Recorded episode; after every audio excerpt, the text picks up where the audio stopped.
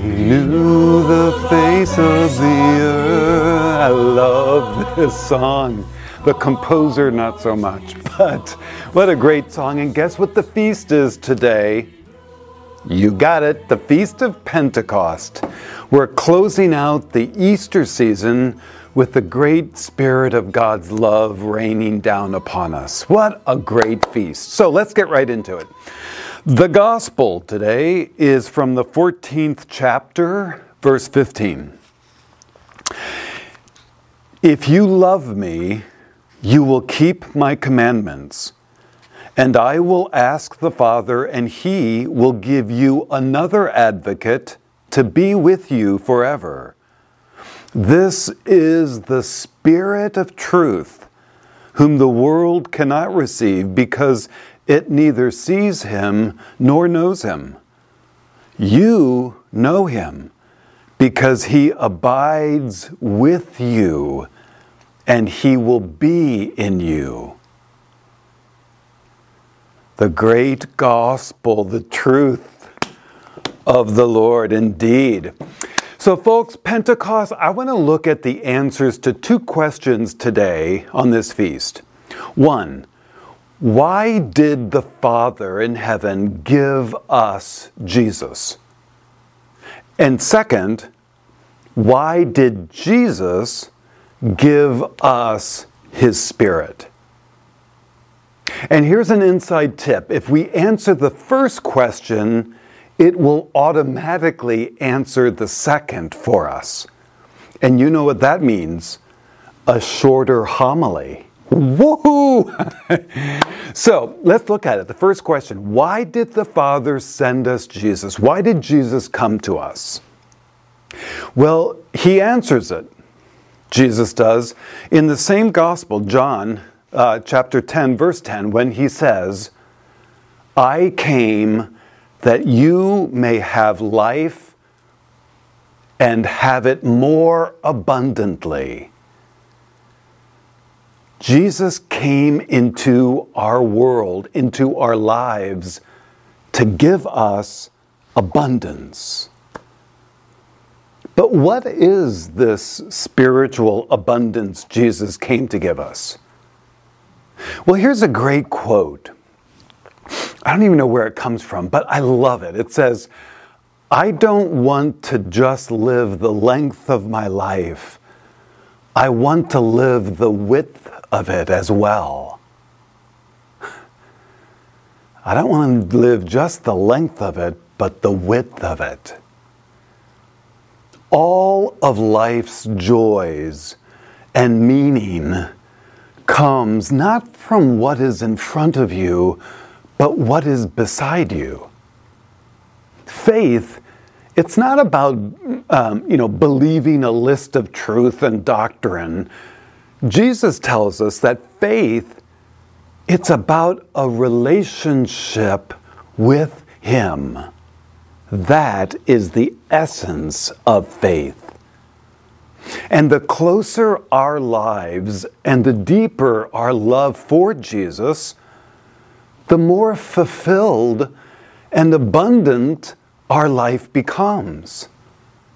You know, which makes sense, doesn't it? I mean, what are the ingredients of a, of a great, fulfilling, and beautiful life?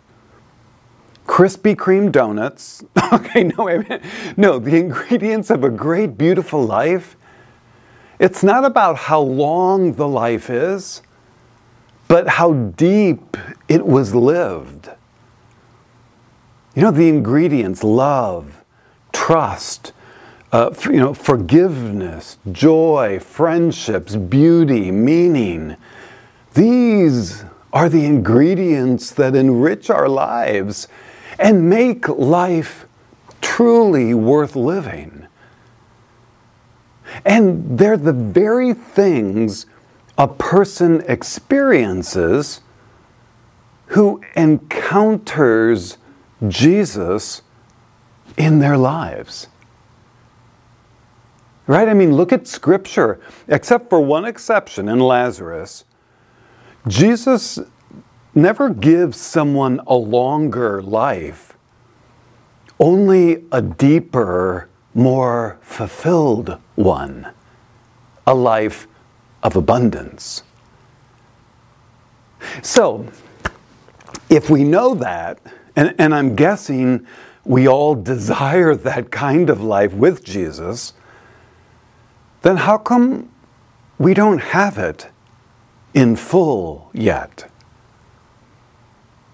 And the and you know why? Because there are other forces within us that draw us away from that desire. You know these forces as well as I do. The voice that's in your head that convinces you you're ugly, you're fat, you're unworthy. The worry that is diminishing your spirit over things you have no control over, and yet the voice continues to make you worry about it.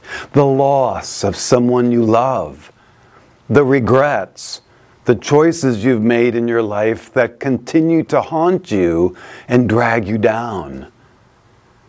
Realities that choke new life and block the light of abundance and trust that God is giving to you, to me.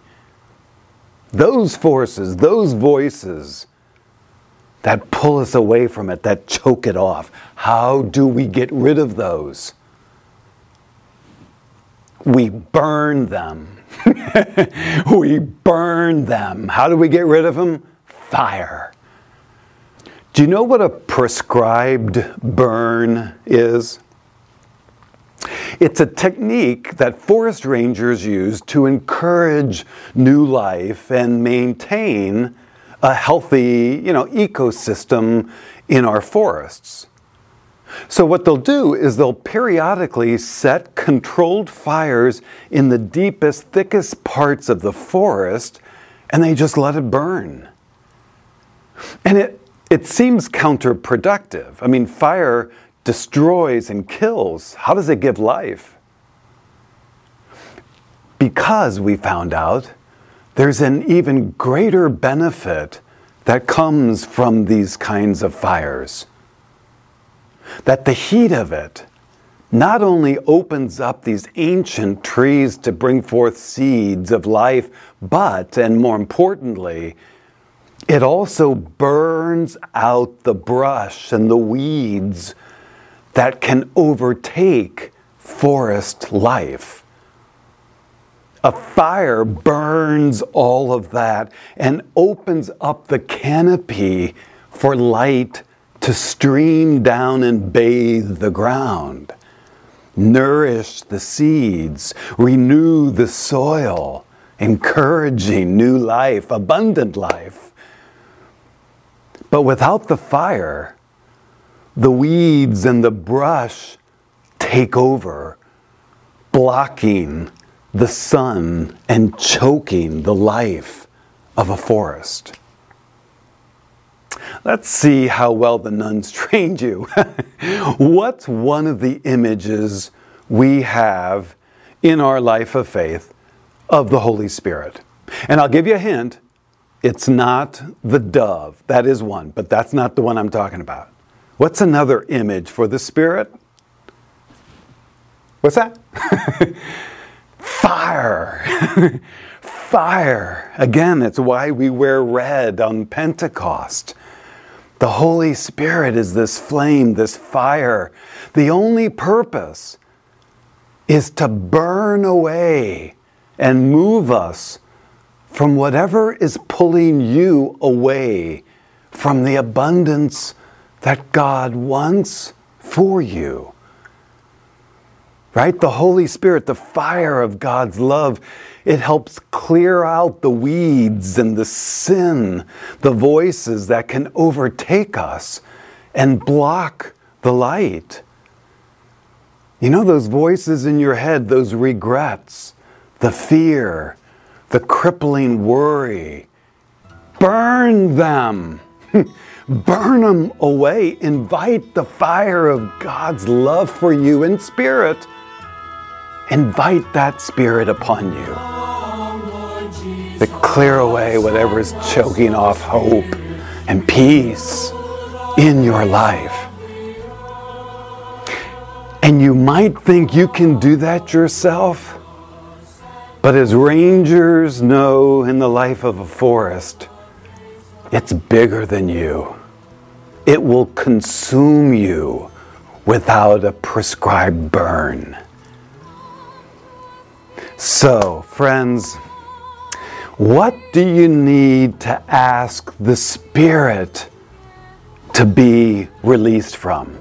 To burn away right now in your life so that you can live more hopeful, more abundantly in Jesus. Sometimes those things that hold us away, they're big stuff. The worry of the cancer, the loss of a job. But oftentimes I find in life, it's really the collection of small stuff, the weeds we struggle with every day. You know, the way your husband can annoy you by the smallest of things, by worrying about ridiculous things that make no difference. The apathy that convinces you to settle into mediocrity. The jealousies that seep into friendships, the, the lashing out, the posting mean comments on social media, and on and on and on, all these weeds, and pretty soon they grow and they choke off light.